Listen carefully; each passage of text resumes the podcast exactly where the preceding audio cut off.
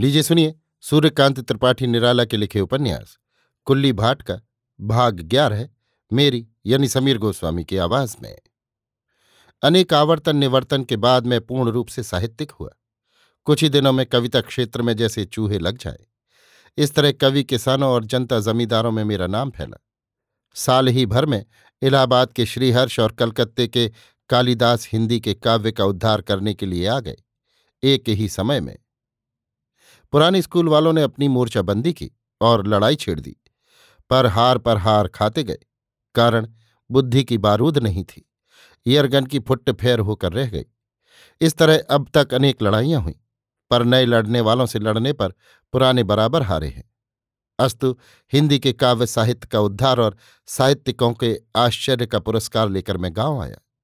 गाँव से ससुराल गया, कुल्ली मिले, अखबार पढ़ते थे।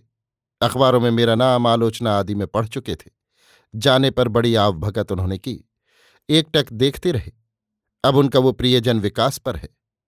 इस बार अपने घर के जितने कवियों की चर्चा की, सबको उतार कर, क्योंकि अखबारों में उनकी वैसी आलोचना नहीं छपती थी, फिर वे राजा के आश्रित थे।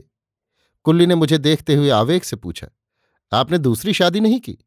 मैंने कहा, करने की आवश्यकता नहीं मालूम दी। पूछा, रहते किस तरह हैं?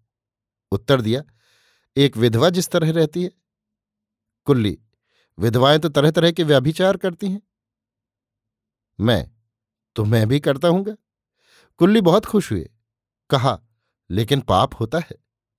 मैं, पुण्य के साथ साथ पाप हो तो डर नहीं। कहा है, एक अंगारा पहाड़ भर भूसा जला सकता है।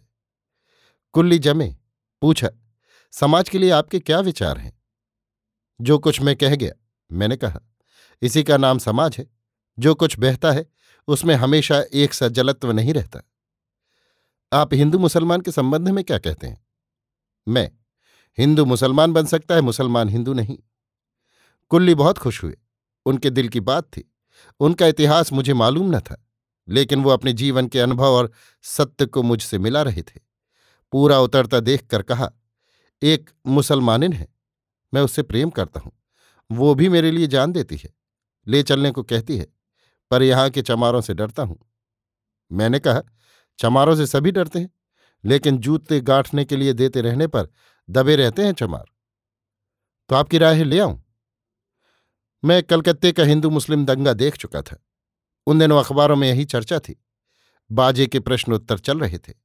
इसी पर मुंशी नवजादिक लाल साहब महादेव बाबू को चार महीने की सख्त सजा दिला चुके थे। छूटने पर मैं स्वागत करा चुका था। समय का रंग सब पर रहता है। लड़कपन हो जवानी। मैंने उत्तेजना से कहा, अवश्य ले आओ। कुल्ली में जैसे स्वर्गीय स्प्रिट आ गई। उदात्त स्वर से बोले, ये हिंदू नामर्द हो गए दूसरे को भी नामर्द करना चाहते हैं। आप इनके सामने आदर्श रखिए। मैंने कहा। कुल्ली झटके से उठे, उसी वक्त आदर्श रखने के विचार से, और सीधे उसी प्रिया के घर गए, उसे ले आने के लिए। अभी आप सुन रहे थे सूर्यकांत त्रिपाठी निराला के लिखे उपन्यास। कुल्ली भाट का भाग ग्यारह, मेरी यानी समीर गोस्वामी की आवाज़ में।